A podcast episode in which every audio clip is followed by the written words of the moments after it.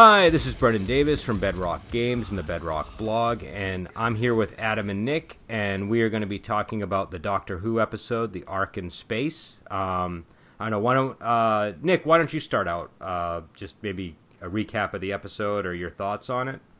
Sure, absolutely. Um, the Ark in Space is uh, the second uh, episode that the Fourth Doctor appears in. So it's very early in the Fourth Doctor's run.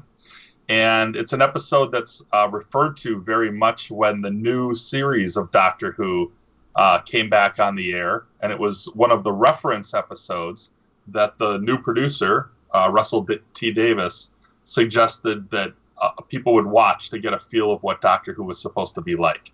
And so we have the fourth Doctor, and he's traveling with his companions, Sarah Jane Smith and Harry Sullivan and they find themselves landing on a space station in the future. And uh, it turns out that the space station is more than just a space station, it's actually an ark that is carrying the remains of what's left of humanity after there seems to be like a large set of solar flares that had gone off. And as they investigate, they discover that humanity has overslept for some unknown reason. And uh, they, of course, try to investigate and try to revive some of the people, and from there the plot unfolds, and it's pretty strong, I think. So, Adam, yes, I. uh now, I, I'm a big fan of the episode, and uh, you know, I, as you know, I brought it up a number of times in uh, the discussions of the uh, newer episodes because it, it, gets referenced so often. I mean, we had Smile this season. It's set during the same same time period. They're evacuating from the same solar flares that happened in Ark in Space. Uh, the Beast Below was another one where they set it at the same time period with another ship that was taking off from Earth. And uh, yeah, so I mean, it's it's it's you know one of the it's it's basically one that you know is one of the most notable points in in history that they keep showing up in.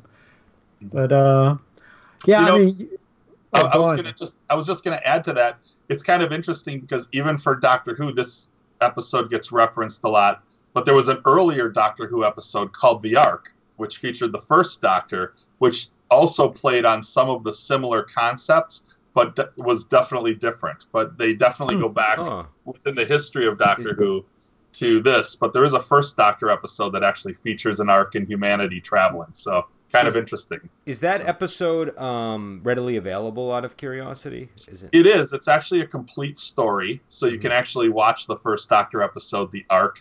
Um, I think at that time they were still naming uh, episodes individually, so mm-hmm. it, you know each episode has its own title, uh, and it kind of features the monoids, these one-eyed kind of slaves that help humanity at one point, and then things turn around on the trip. It's about what happens on the trip on this ark that happens okay. that first Doctor episode.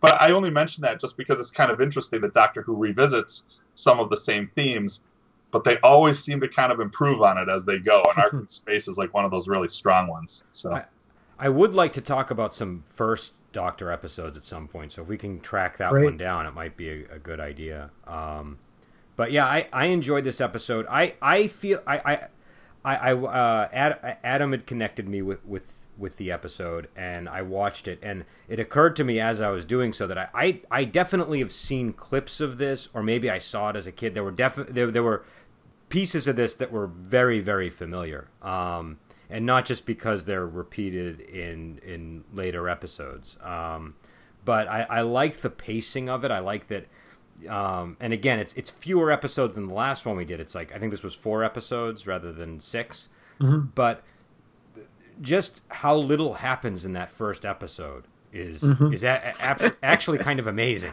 Um, because yeah, there, there I, I I wasn't able to watch it again um, before before viewing this, so I'm a little like maybe a week away from watching it. But if I recall, that there's there's um, you know a lack of oxygen is is one of the challenges, and there's um, and there's like a little uh, defense system that's like neutralizing any any any intruders with with with blasts and and, yeah. and maybe one or two other things but the first episode really doesn't have a whole a whole lot of uh, developments uh, but it's still interesting so Yeah, I like I like the way it doesn't introduce the main threat at all. It's just kind of that they're on this abandoned space station, which they think is abandoned, and they're, you know, they it's just them dealing with the situations on there. You know, there's no there's no oxygen, so they have to get the well, they're very little oxygen, so they have to get the power on to get the air going, which turns on the Sentinel thing that you know starts firing on them, and it's it's all just kind of mechanical problems. Just they're kind of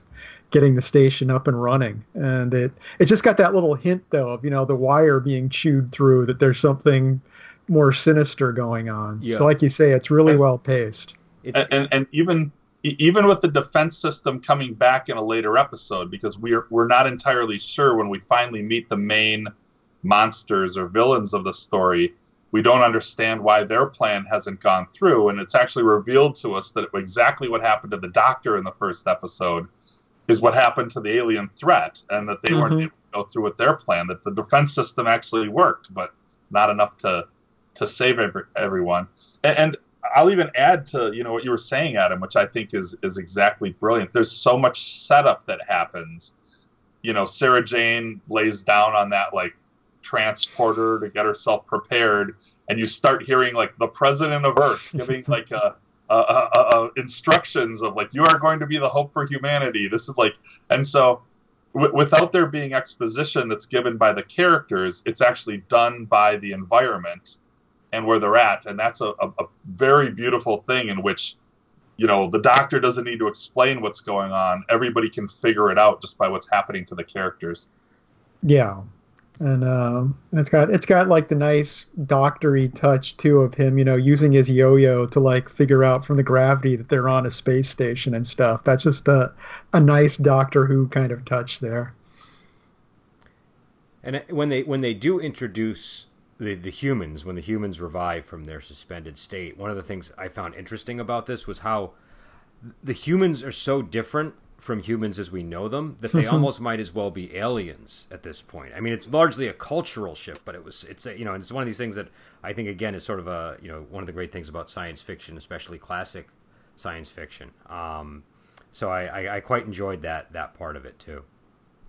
There's a there's a neat thing that they do where the all of the human beings have nicknames. So they've all been given nicknames other than what their real names are. So the commander is actually named Noah, right? Yeah. And they're on an ark. Yeah. You know, which is, which is kind of neat. And when that's addressed, I, I, I, love the part where they actually say, "Oh, we've we've all been named after people from mythology." You know, so like they bring in like you know our current religious mores and like you know the the stories that resonate with us now, and kind of show how those last, but in a very neat way. Like I don't, no one blinked an eye or no one sees that as insulting in any way to you know anybody's religious beliefs or anything. And i i think that's a very neat way to introduce that idea I, I like the fact too that you know she brings up them calling him Noah and stuff. It's an amusement, you know. It's like, oh well, it's it's kind of a joke, but there's no sense of humor to her statement at all. It's like, yes, it is an amusement, you know. And it just that, that just really entertained me in the episode too. There were a lot of little communication breakdowns as they were having dialog mm-hmm. with with uh, with Vira and people like that, and, and it was I, I thought I thought that was kind of kind of interesting. Yeah. I, another like really nice touch that we get in the very first episode, and it, it's interesting because this is like the second story featuring the Fourth Doctor, uh, and of course his scarf becomes an iconic thing for all of Doctor Who. Right after you know he wears the scarf through his entire run. You know, this was still an era in which the Doctor didn't wear the same clothes. Right? You know, like there were variations on the clothing that happened and things like that. Um, but we we actually hear where he gets the scarf in this episode, where he says that Madame Nostradamus was a witty little knitter, and so like to get that very early, rather than us waiting, you know, two seasons or three seasons like we often do now, it's kind of mm-hmm. neat just to get that right up front with like, oh my gosh, like Nostradamus is did Nostradamus have a wife? I have no idea, you know. So, you know, his mom, I don't know how that works. So. But uh, yeah, he did actually have a wife. I can verify that. But uh, okay. she died of the plague. So, but uh, I don't know why I know that, but I, I know it from somewhere. I was, I was going to ask if you dated her after. Like, I was like, how do you know? Like, yeah, yeah, yeah. I know. I think I think actually with that Orson Welles documentary, that's where I know that from. But uh, oh, the oh, I remember that. That yeah, that, I used to be on cable all the time. Yeah. But uh, I love that. I'll just let you know that. I remember that too. oh, it was great, very entertaining. I'll find the um, I'll find the name of that. That's the the Orson Welles documentary on Nostradamus. Um, Yeah, man who saw tomorrow, maybe. What was that? When when when when did that come out? Because I, I remember watching that like in the in the late '80s, but I That feel was like when I was out- watching it, late I'd, '80s. I'd even say 70s. I think that was like Yeah, it feels '70s. It came out in '81. It's called the. You're right. It's the Man Who Saw Tomorrow. Um, yeah, that's that's uh, if you want to get all you can out of Ark in space, check out this. Yeah, I think we've made, we've made our first major digression in this podcast. that's okay. that happens.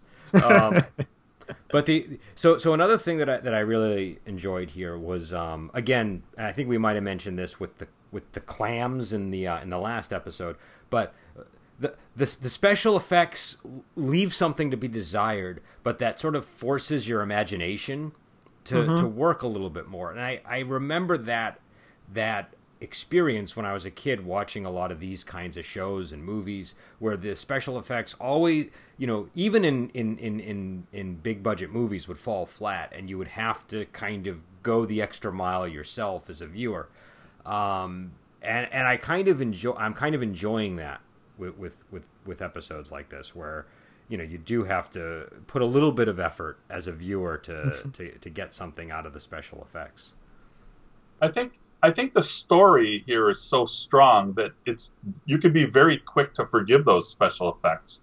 And th- there's ironically there's one special effect that I think some people are think are horrible that I think works super effectively, and that was the fact that they used green bubble wrap for the I love the Yeah. green bubble yeah, wrap. and, and Yeah. to me to me it works a hundred percent like i just look at it and go yeah it kind of looks like pustules and like you know wh- whatever that would be and so mm-hmm. when we see like noah and he's half converted into one of these creatures and and when we see the kind of like embryonic form of it like you know moving around on the ground even though i consciously absolutely understand that's bubble wrap i did not have to suspend my disbelief for those parts which but that's what I'm talking about. I'm talking about like like be you know when you watch a show like this, and if you grew up on on effects like this, you you might know it's bubble wrap, but you you have to go you go that extra step as a viewer to to to to make it something else. And I think that's a little bit more enriching. And I, I also I think you make another good point, which is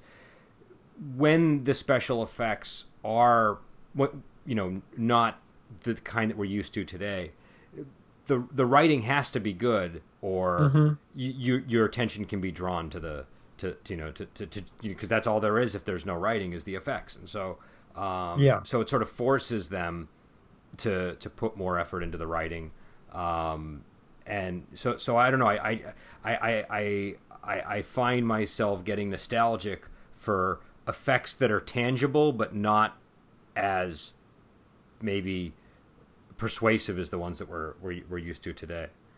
Mm-hmm.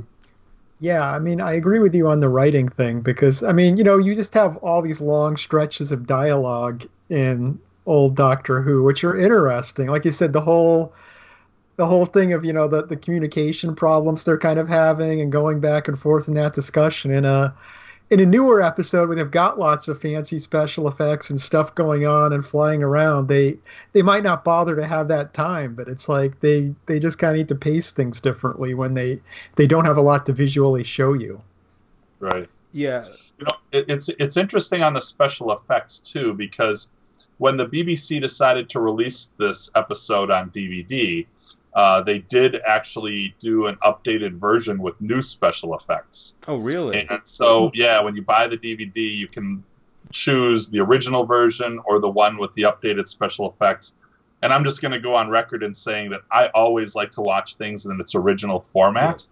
And so while I have watched it with the special effects, it does not have the charm. It just doesn't Hmm. feel right, you know, that kind of thing. You know, when Yeah. you, it, the irony is like, you know, we, we see a lot of people, you know, whether you're George Lucas and you're trying to update your Star Wars movie, to me, that never seems to properly work. And no it does not on the DVD either. I, I like watching the older effects, and I think that's Yeah. the way to do it. So, Well, I, yeah, I grew up well, on older effects, and I, I think um, one of the advantages over CG is CG. It looks very convincing. It looks very real visually, but it sometimes lacks like a weight to it. Like there, it doesn't. Mm-hmm.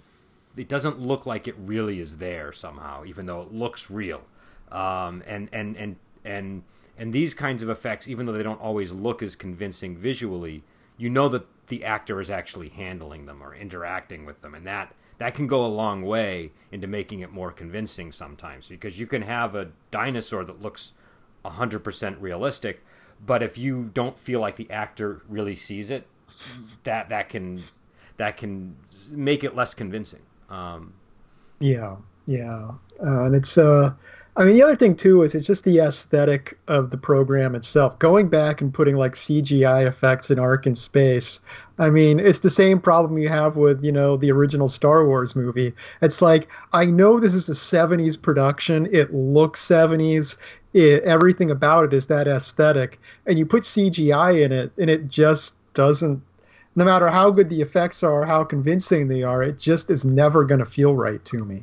So, so Nick, know? the, the, the revised effects were those? Uh, what year were those made? Ooh, uh, I don't know off the top of my head. If I had to guess, I, I, think it was around 2005 or so. It was whenever they released the, the DVD. And uh, let me see if I can do a cheater check here. Um,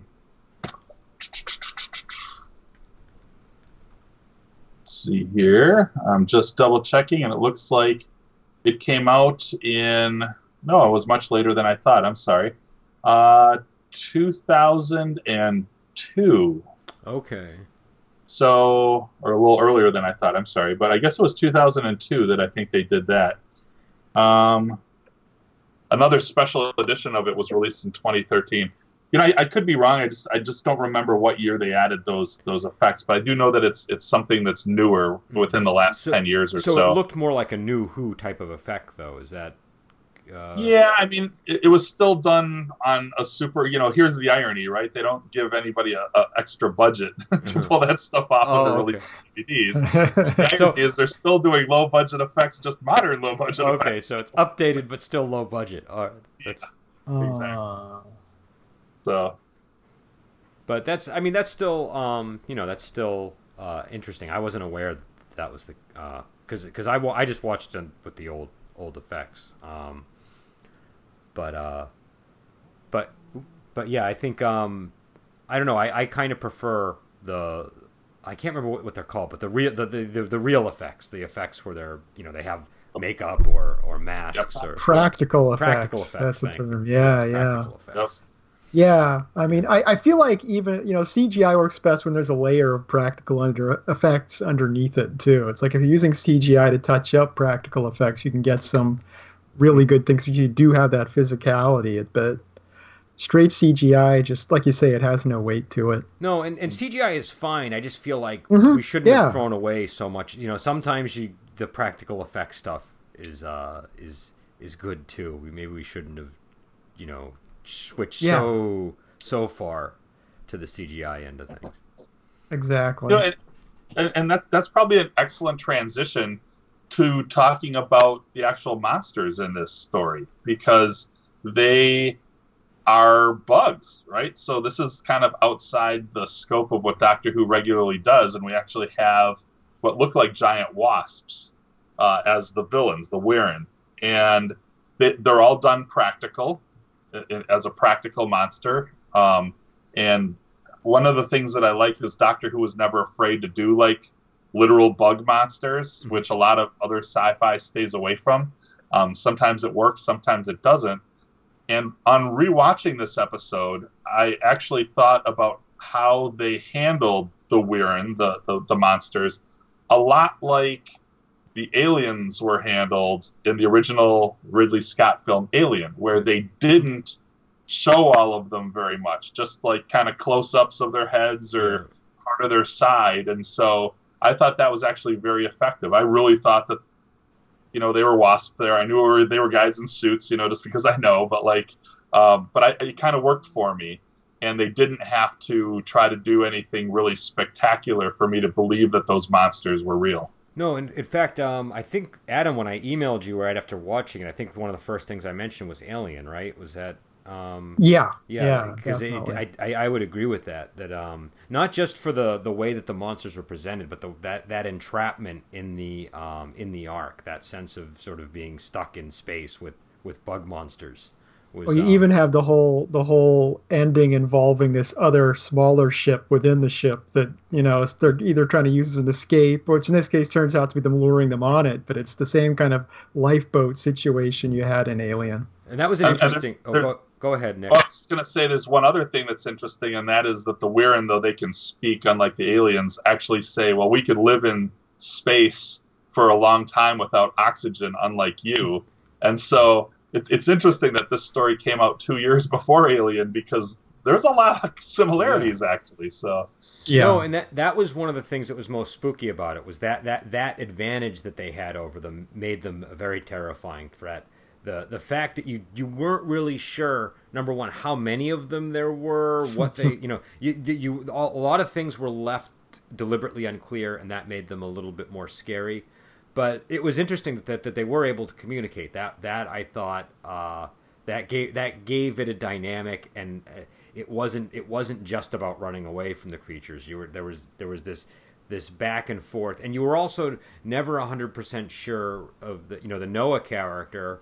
You know when he was he speaking as a human? Was he speaking as as as, as a bug monster? It was uh it was it was I don't know it was interesting. It was very interesting there's a the, another thing that that parallels Alien, which was interesting to me as I rewatched it, and that was the Wirrn as they assimilate or as they like take a person over, they're able to take over their memories. And the way Alien is presented, when when somebody you know gets infected by an alien and we get a new chest burster, they take on the DNA of that species. Mm-hmm. So you know, one is obviously the memory, the mind, and the science, and one is the, the, the DNA but I, I thought there were again these kind of crazy parallels between these stories, which which were interesting. So. Well, that that was an interesting plot point because if I remember, the the the Wirrn they had previously been attacked by by human humans had somehow pushed them out of their original environment, and and so this was almost a little bit like revenge and mm-hmm. and and he was saying you know we'll absorb your memories. And there was you know that was there was something kind of horrifying about that that you know we're gonna we're gonna wipe you out and we're gonna absorb your your memories into us was uh you know very uh, i don't know something about that.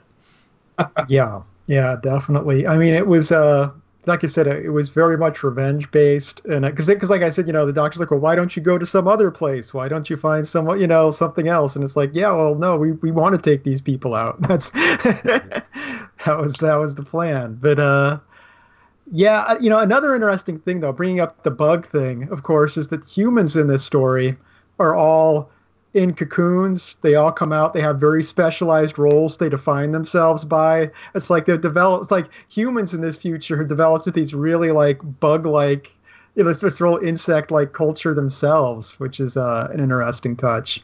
Yeah, because they they were very uh, non-emotive and uh-huh. uh, yeah, I, I would. I, I think they definitely there was a there was a parallel there between them. Yeah, yeah, and, like, and again, it also reminds me of Alien because you know mm-hmm. all these, these, humans like are are in these pods waiting to be unfrozen, and that's exactly how Alien like starts. You know, but with a much higher budget, right? Like you know, a Hollywood director.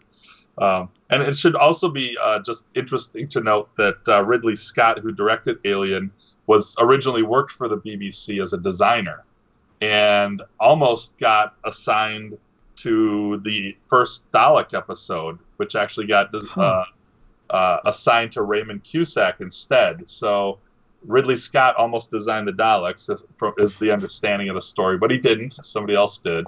But uh, he was involved in some of those very early BBC productions as as some of his earliest work. So maybe there is a little bit of parallelism in there. So well, Could and this be. was this. Uh, what what year did this did this episode air? It was um seventy seven. 77.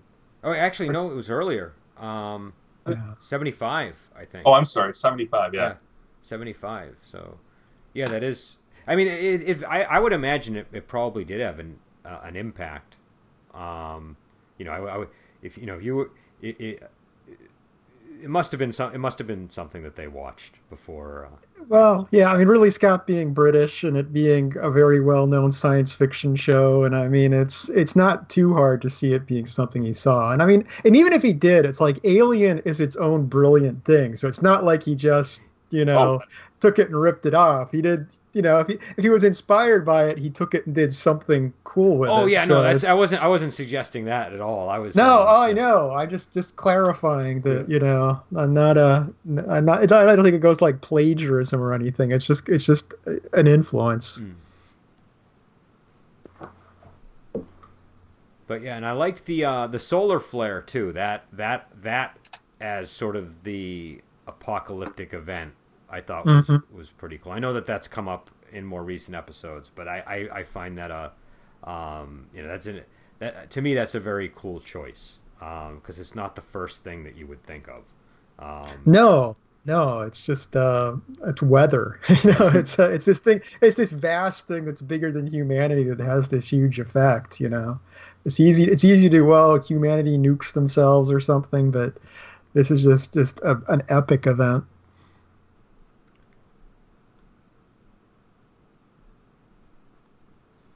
Think one of the things that I particularly like about Ark in Space that sometimes comes up is very often we're told that Sarah Jane Smith is a, a you know a feminist character, somebody who's striving for equality. And in the 1970s, especially in 75 when this was made, as you said, you know that was something that was on everyone's mind. And there's a scene in the fourth part that I, I particularly like, and that's when Sarah Jane volunteers. First of all, she's cool enough to volunteer on her own to run the wires that they need to through the ducts to try to to avoid the the Wirrn. And she says, "Well, I think I, I'm small enough. I think I can get through the ducts."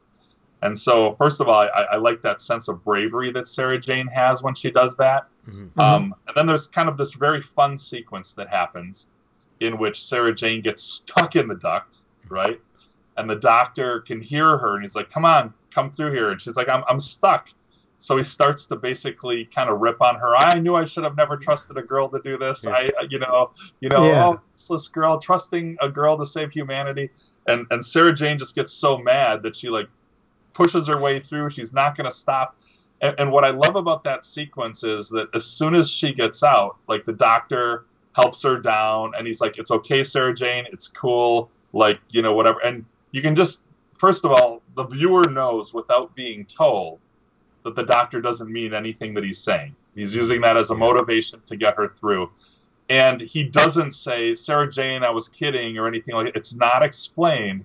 And what I like about that is you have to be smart enough to understand what was going on there. It's not fed to you oh, the doctor was faking yep. so that Sarah Jane could get through. And I like how they put that dialogue together. Yeah, and I like her reaction after she comes out of the vent. It's like she's mad at him, but she's kind of amused at the same time. It's like she gets what he did, you know. It's, it's just it's this really good moment between them, you know, in that episode where it's like, yeah, that's uh it's it's it, it plays very well. well but uh this kind of gets at what I was saying about I think it was oxygen. Um, last yeah. uh, last uh, last discussion, Adam, where you know sometimes when they don't, you know, like they don't have, you know, I don't need them to tell me how to feel about something, and so I like, mm-hmm. I like, you know, I like when it's sort of, you know, you, you know, it's it's all, you know, it's not necessarily hard to discern, but they don't need to sort of spoon feed you the explanation of what's going on.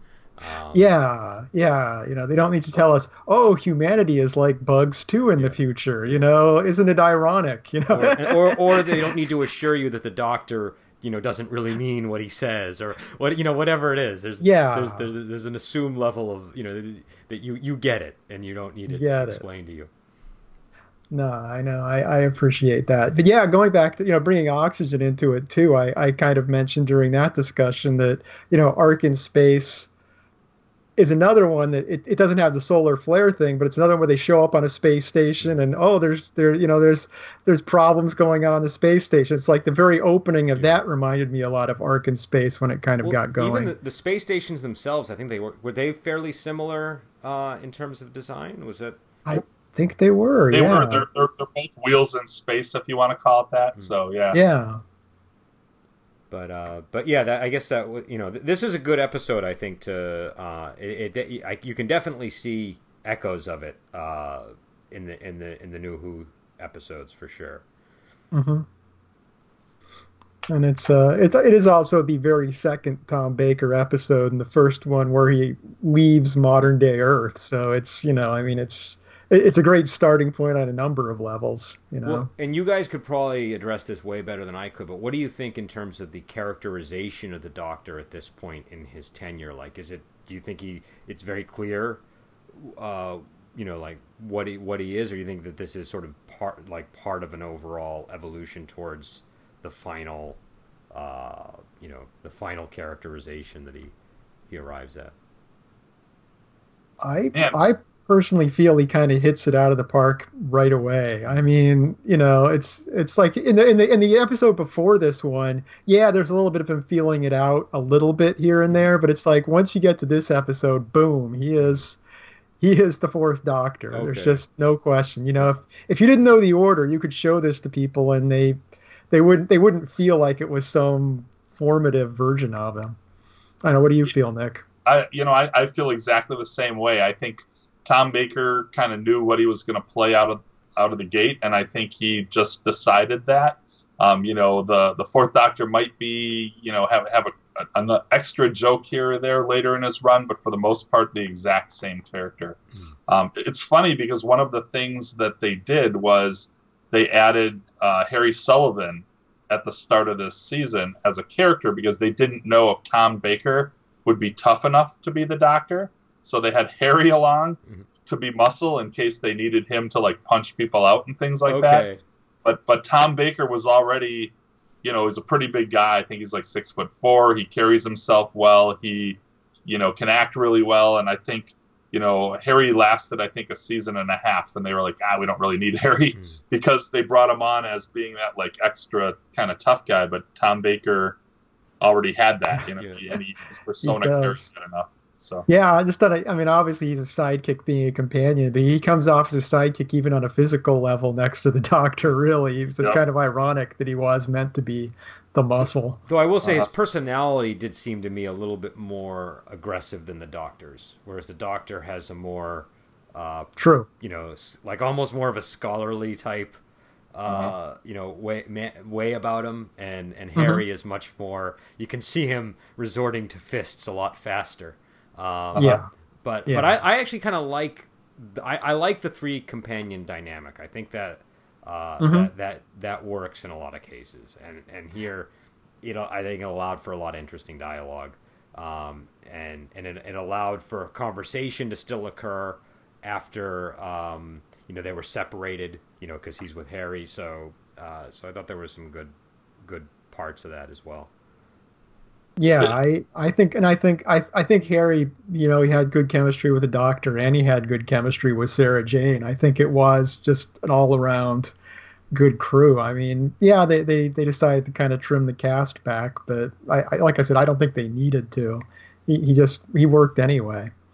You know, last last podcast when we talked about Genesis of the Daleks, um, one of the things that I think we mentioned was the fact that the three, uh, the two companion dynamic allows for somebody to get separated because Sarah Jane in that episode gets separated from them when she ends up in the in the Thal lines as opposed to the Kaled lines. And here's another example where Sarah Jane gets on that transmatter, you know, and gets like mm-hmm. so you know they have her getting into trouble, but the two of them are kind of kind of searching for her. And I, I think it's hard for the doctor alone self dialogue, I guess, with himself when they're looking for somebody who's lost or something. So I do think that the three companion dynamic works really well because you can say, "Hey, have you seen this?" or "Where did this person go?" You yeah. know, and it's natural as opposed to somebody just thinking to themselves, "Now, where did they go?" Like yeah. you know, it's a very very different, you know, almost a fake feeling because we all think that, but we never ideate that and say it out loud. You know, so. No, no. And um yeah, I mean the other thing too with the dynamic is that, you know, Harry's this very traditional old fashioned British type and Sarah Jane's this very forward thinking modern type. So it just it adds you know, they, they added an interesting dynamic of what's going on in society at the time. So I, I, I suspect that's the thing that's probably most easily lost on the viewer if uh Like you mm-hmm. know, outside outside of the context of the period, it's it's maybe harder to pick up on. Um, yeah, that's very possible. I mean, I, I think because the thing is, the show is very self-conscious of that. It's like you know, because I have heard people accuse episodes like this of being, "Oh, that episode is so sexist," going back to people not getting things. It's like all those things Harry says, and it's like the, the people writing the show completely know that what Harry is saying is offensive, and he's he's kind of kind of a jerk in some ways, but you know, a lot of people look just think, well, it's an old show, and they, they must have meant it, you know. I, I think about how Harry calls Sarah Jane, "Come on, old girl," you know, and mm-hmm. everyone's like, "But she's not old," like you know, like yeah, you know, yeah. Like, no, no, no, that's just a term of affection, you know. Come on, hey, you know, like, but that'd be like one of those old school things that nobody would say unless you were from a certain time now, you know. So exactly. Yep. But yeah, she even calls him on it, and I think is I forget it was in this episode or Genesis the Dalek. She's just like, you know, you call me that one more time, and but, uh, yep. It's it's interesting because last week's episode we did Genesis of the Daleks, and at the end of this episode is when they transmat down to Earth, but that transmat gets intercepted for Genesis of the Daleks. So mm-hmm. it's interesting that there's a very they're without the TARDIS. They're literally leaving the TARDIS behind on the space station at the very end of the story, and and they're heading off for a different adventure. So I, I, I bring that up because we kind of talked about that last week, and that transition is very interesting because it's you know sort of the crew without their ship changes in the next story, and that's a parallel to the crew with their ship in danger of the Noah and the rest of the humans in this particular story. So, yeah, you know, bring up the transmat device reminds me of, of another question too, because when I saw this episode, I've always interpreted at the end. There's just something funny about the doctor saying, "Oh, the transmat device doesn't seem to be working right," and and you know, and, and it's like I always read that as him just coming up with an excuse because hey, I want to go down and look around on Earth, you know. Oh. And but a lot of people seem to think it's a goof. They're like, well, you know, why why doesn't he take the TARDIS? You know, why why does why is he going to take the transmat device when it doesn't even work right? Isn't that dangerous? And it's like, no, I think it works fine. He just he's just just just so, he wants to play with it. So I just want to be clear because I'm not as familiar with the um the chronological order here. Is the chronological order of episodes slightly out of whack with Genesis of the Daleks taking place between this and the Sontaran Oh no, no, it takes place after they take the oh. trans. I mean, it's not so it's a on the way spoiler, back or something. He, oh, on the way back, when they okay. take the transmat back to the uh, space station, is when they get grabbed by the Time Lords. Okay, okay, yeah. yeah. yeah. that was that was my fault. Sorry, I'm talking a little oh, bit out. Oh no, that's fine. I just wanted to make sure I got it clear in my head. so I, uh, when we yeah, did the Sontaran yeah. experiment, I'm not uh, I'm not wrong right. about. We're, we're, we're the ones that started watching him out of order. So I, I know we did this to ourselves. exactly. But uh, but yeah, so I I don't know. It's but it, also watching them in order is very. I, I I'm I'm finding that that helpful now. Um, mm-hmm. you know, but this season, yeah, yeah, this season is great to watch in order. It's one of the most tightly woven of any of the uh, seasons as far as that goes. And, and and I think that's a very important thing to bring up because a lot of the times people when they talk about Doctor Who and they say, "Oh, there's a story arc set to the season," they very quickly point to the season of the Key to Time. And mm-hmm. it's interesting while there is actually a story arc here and and you know, between these stories of where they go from one to one, there's not like a, a final villain at the end of the season like there would be no. for the key to time and modern Doctor Who, which often has that kind of, you know, overarching, you know, story. But I, I think it's neat in the very early days of Doctor Who every episode seemed to follow from the last episode and it was like one ongoing story you know we're talking first and second doctor kind of stuff here mm-hmm. and that def- you definitely have that feeling as you go from one story to the other here that this is just one ongoing experience for this group which is yeah. i think a really cool sense of storytelling that we don't well at least in the new series haven't quite seen that as much i think the you know maybe the first season that they started in 2005 where we kind of you know Rose has disappeared, and then she like you know we we yeah. there's a little bit of that follow, but not so much in a lot of the other Doctor Who that we get. So. Well, in the newer ones, I find that a lot of times you don't quite know how much time is meant to have passed between episodes. Um, and uh, and and with the, and I do like sort of the linking where like oh they were just at the space station now they were just here. Uh, some I mean, I guess I guess in a way they've kind of been doing that this season. It feels like some of the episodes are kind of linked that way, but um, yeah. But yeah, I, I, I but but also the thing even though these are connected I feel like they're individually very. You can just watch them on their own.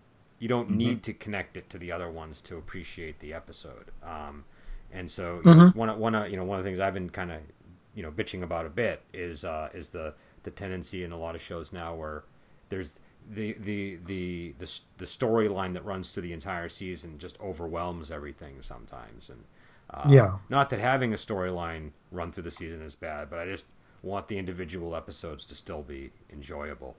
Um, and stand on their own because yeah. that's the, the, the difficulty of, of, you know, creating the, you know, overarching, overarching threat is just, or, or point is that you can have what, you know, are often seen as throwaway episodes. You're like, oh, that just doesn't feel as valuable this season because it didn't touch on the big plot and yeah. I, I, think it's stronger when you write each story to like you know the best of its ability and um, I, I, also think it's it's interesting to me that the american doctor who experience was that anybody could kind of start watching doctor who this is i'm talking like the 80s you know and stuff mm-hmm. like that at any point you just might tune in and go holy smokes this is like cool i'm going to start watching here it's harder to do that when there are story arcs and you don't understand what's happening right yeah, yeah. So, but older yeah. doctor who you could you know, whether you start at Genesis of the Daleks, you start at Ark in Space, you can just start there and enjoy it from there forward. So, but what yeah. I also do like is the um, the fact that there are four, six, you know, three episodes per story. Um, you know, I, I it just gives it, it, like I said last time, it gives it more, uh, you know, room to breathe. Um, and you know, they still, I mean, they, you know, there have been connected episodes in the newer Who. Um, but I think I think if they if they did more of these, I think that would be kind of kind of interesting. If they, uh, um, though, I don't know how that would work with the current setup because everything's kind of very structured in terms of how many episodes there are. And um, yeah, well, it's the kind of thing that you know now now one thing they've got with a lot of shows being on streaming services you have all these tv shows that don't actually have set times so you have mm-hmm. shows where one episode will be 25 minutes the next episode will be 35 mm-hmm. minutes the next episode will be 40 minutes and they can actually you know make every episode specifically as long as they want it to be but you know with, with doctor who they've still got it they've still got to put it in that tv time slot so that is that is an interesting point because I imagine eventually the scheduling is gonna. I mean, I'll bet even Doctor Who won't be on on, mm-hmm. on a schedule anymore after a while, and that should that that might be yeah. kind of interesting.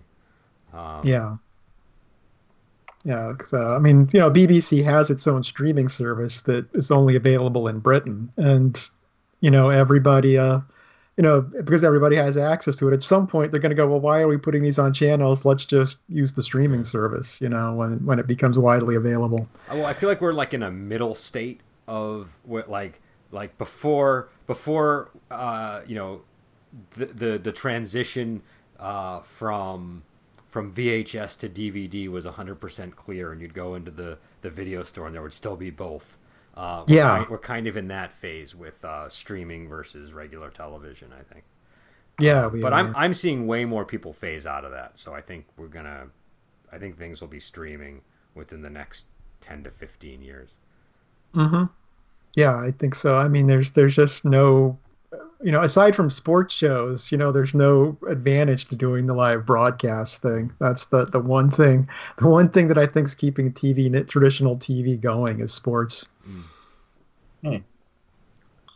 That's interesting. Yeah, it's my theory, but uh, it's uh, cause I one thing too. It's it's uh, you know, ESPN is the thing that the cable companies you know charge the most money for. It's like oh, really? when you when you when you buy cable, you know, you're paying this one lump sum for all these channels. Mm. Almost all that money goes to ESPN. Oh wow! Because that's the one thing. No. That's, that's the one true. channel that they ESPN can't should lose. be doing a way better job, in my opinion. But that's a whole other, that's a whole other topic, I guess. That, that's another topic, but uh, You don't you don't yeah. like ESPN the Ocho? What are you talking about? Like okay, so ESPN eight or two or five or however many.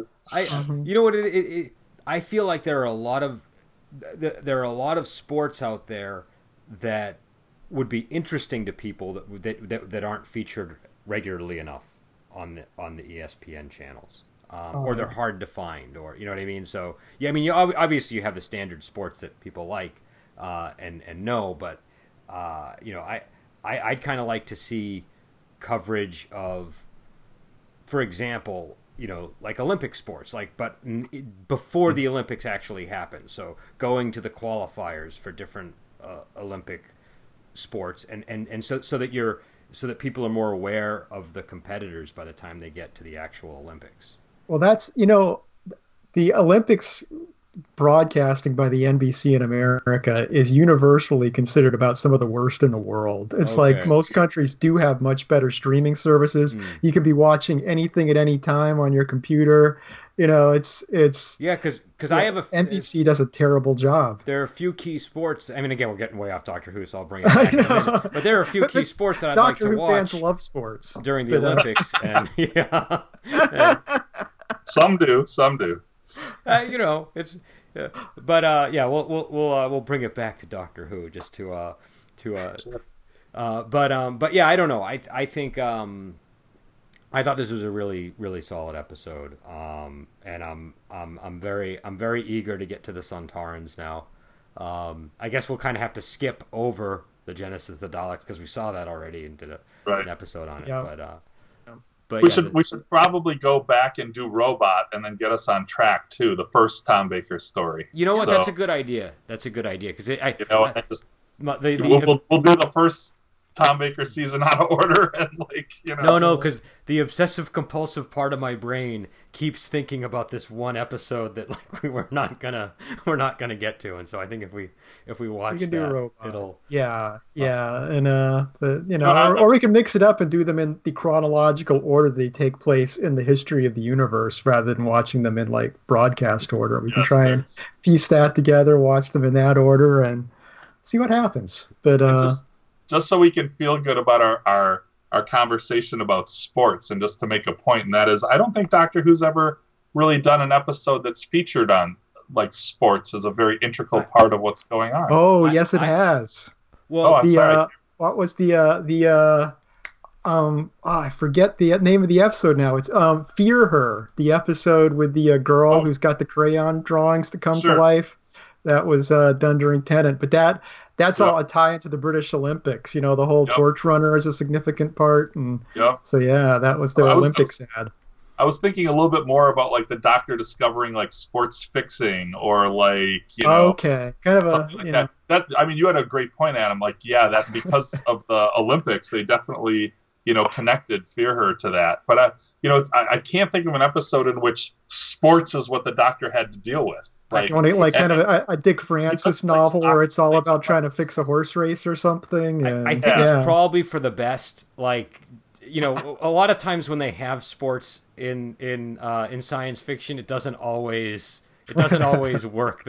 Like, what was the what's ambo jitsu in uh, in Star Trek? Do you remember the the ambo jitsu? Ambo Jitsu, Yeah, Um, yeah. I think uh yeah, you uh you, Well, you, you mentioned that to me once I looked it up. I, I don't even yeah, that, remember that one's always that I, that's always stuck in my mind. That one is an example of of that. Sort of- Oh, that's right. We were going to do the Star Trek role playing game, and you wanted a character with Ambo Jitsu. Was that it? was Yeah. the only demand. Yes. yeah,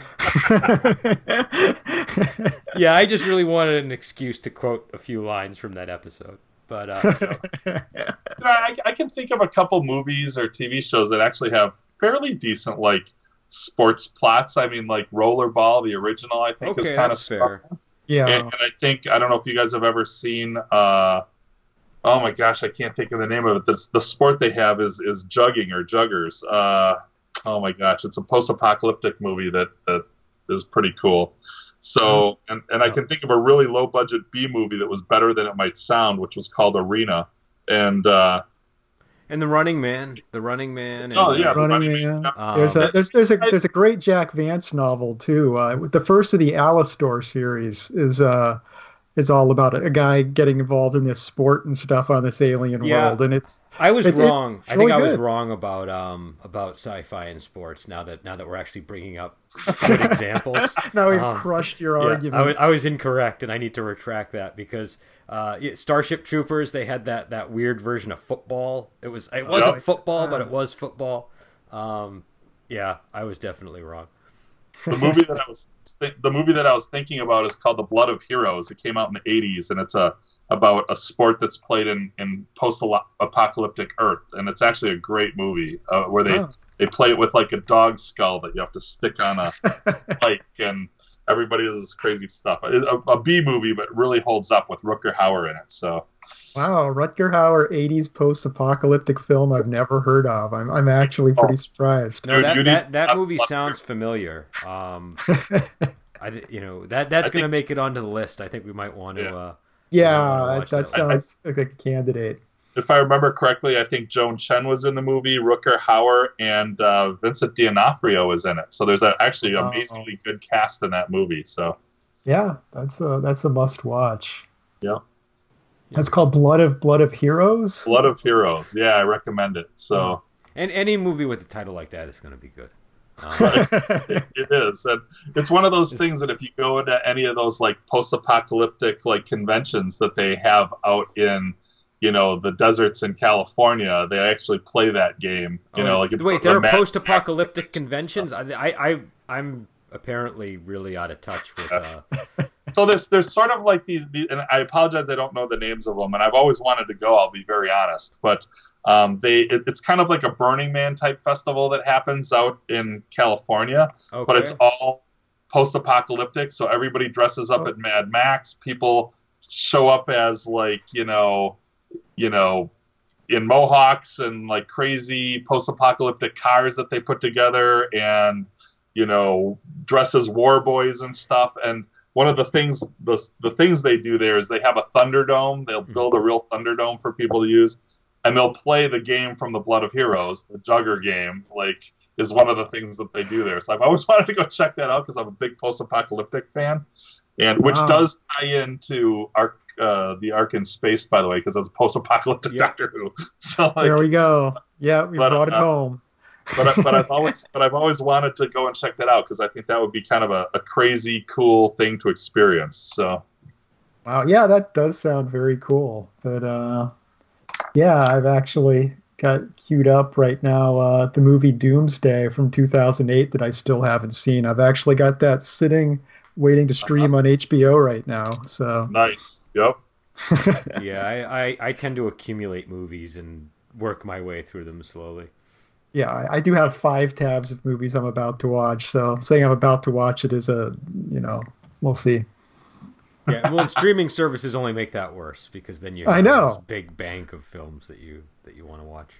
But uh, but that's interesting. That's a post-apocalyptic uh, convention. It's also interesting you mentioned Mohawks because I I've always the whole Mohawk in the apocalypse thing always seemed like a very inconvenient hairdo to have to maintain when you Yeah. don't have access to to to electricity and and uh, Right.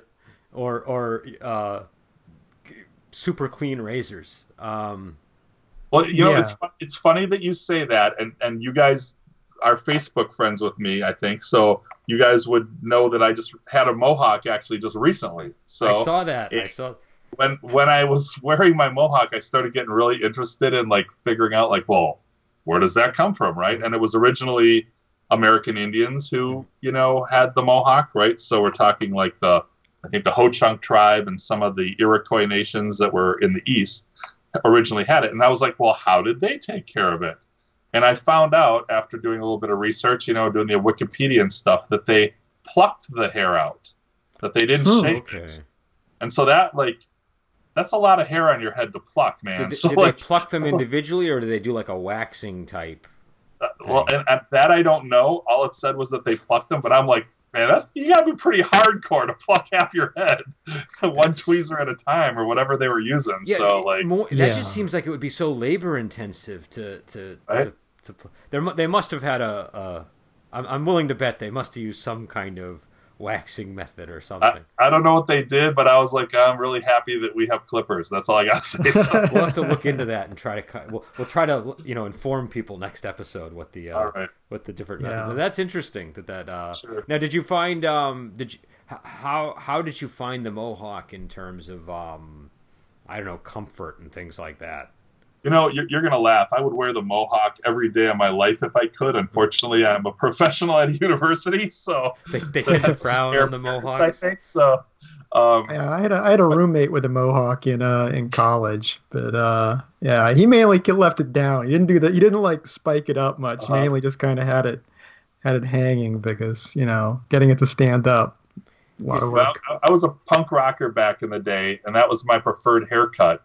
And mm-hmm. so I find an excuse to to do that every now and then, and was able to convince. I, I made a bet with some students this year that if if they would color their hair green, that I would shave my head into a mohawk and color green for St. Pat's this week or this year. And enough students did it that I had to follow through, but little did they know that I really wanted to do that. the joke was on them. Yeah, you got to be careful what you ask for. I remember well, I had one professor who asked. Um, he gave us the option. He said uh, if we wanted to forego getting any tests or any, you know, like having to take the class, that he he'd, he'd do like a, a, a one a, a, one one man versus the room grudge match, and if if if we could if we could all bring him to the floor, then we would all get A's. But if he dropped a single one of us, everybody would fail. Um, oh no! All right. And uh, and and everybody wanted to take him up on it, and then he was like, "No, I was just joking." But. Uh, but now, is there a width requirement for mohawk? Like, is it a certain point? Does it is it not a mohawk? Like, where's the? uh Well, well, I I I think you can you know, we, we, we live in the 21st century, so I'm pretty sure whatever you want to goes. Okay. So there's got to be a line though between Mohawk and J. Jonah Jameson. There's just, right, yeah. there's somewhere you cross that line. Right. So I, I, think I think the Mohawk tends to be a little thinner and or taller, right? So mm. like yeah, yeah. You, know, you can kind of see there like a little bit of what what's left in my hair, but like yeah, there's now yeah. it's out. But if I if, if I like cut that down, then you'll see it again. So. cut my sides down. But, so, um, but all right, it's so been it, it's that's been the best part of Ark in Space is the Mohawk, of course. So, of course, of course, yeah. Well, right. The Mohawk was definitely the best. The uh... so we've been going on for a little while now, and I, I think it's time to end the program. Um, me and Adam will be back on early this week to talk about the latest episode of Doctor Who. Nick's going to be away, but uh, he's going to come back, and when he does, we'll continue talking Classic Who. And in the meantime, me and Adam will get together and, and do some more of the Tom Baker episodes just to keep the ball rolling. Um, so yeah, if you made it this far, thanks. Uh, we appreciate it, and uh, you know, uh, you know, stay tuned for for more more Doctor Who stuff, and we will talk to you later.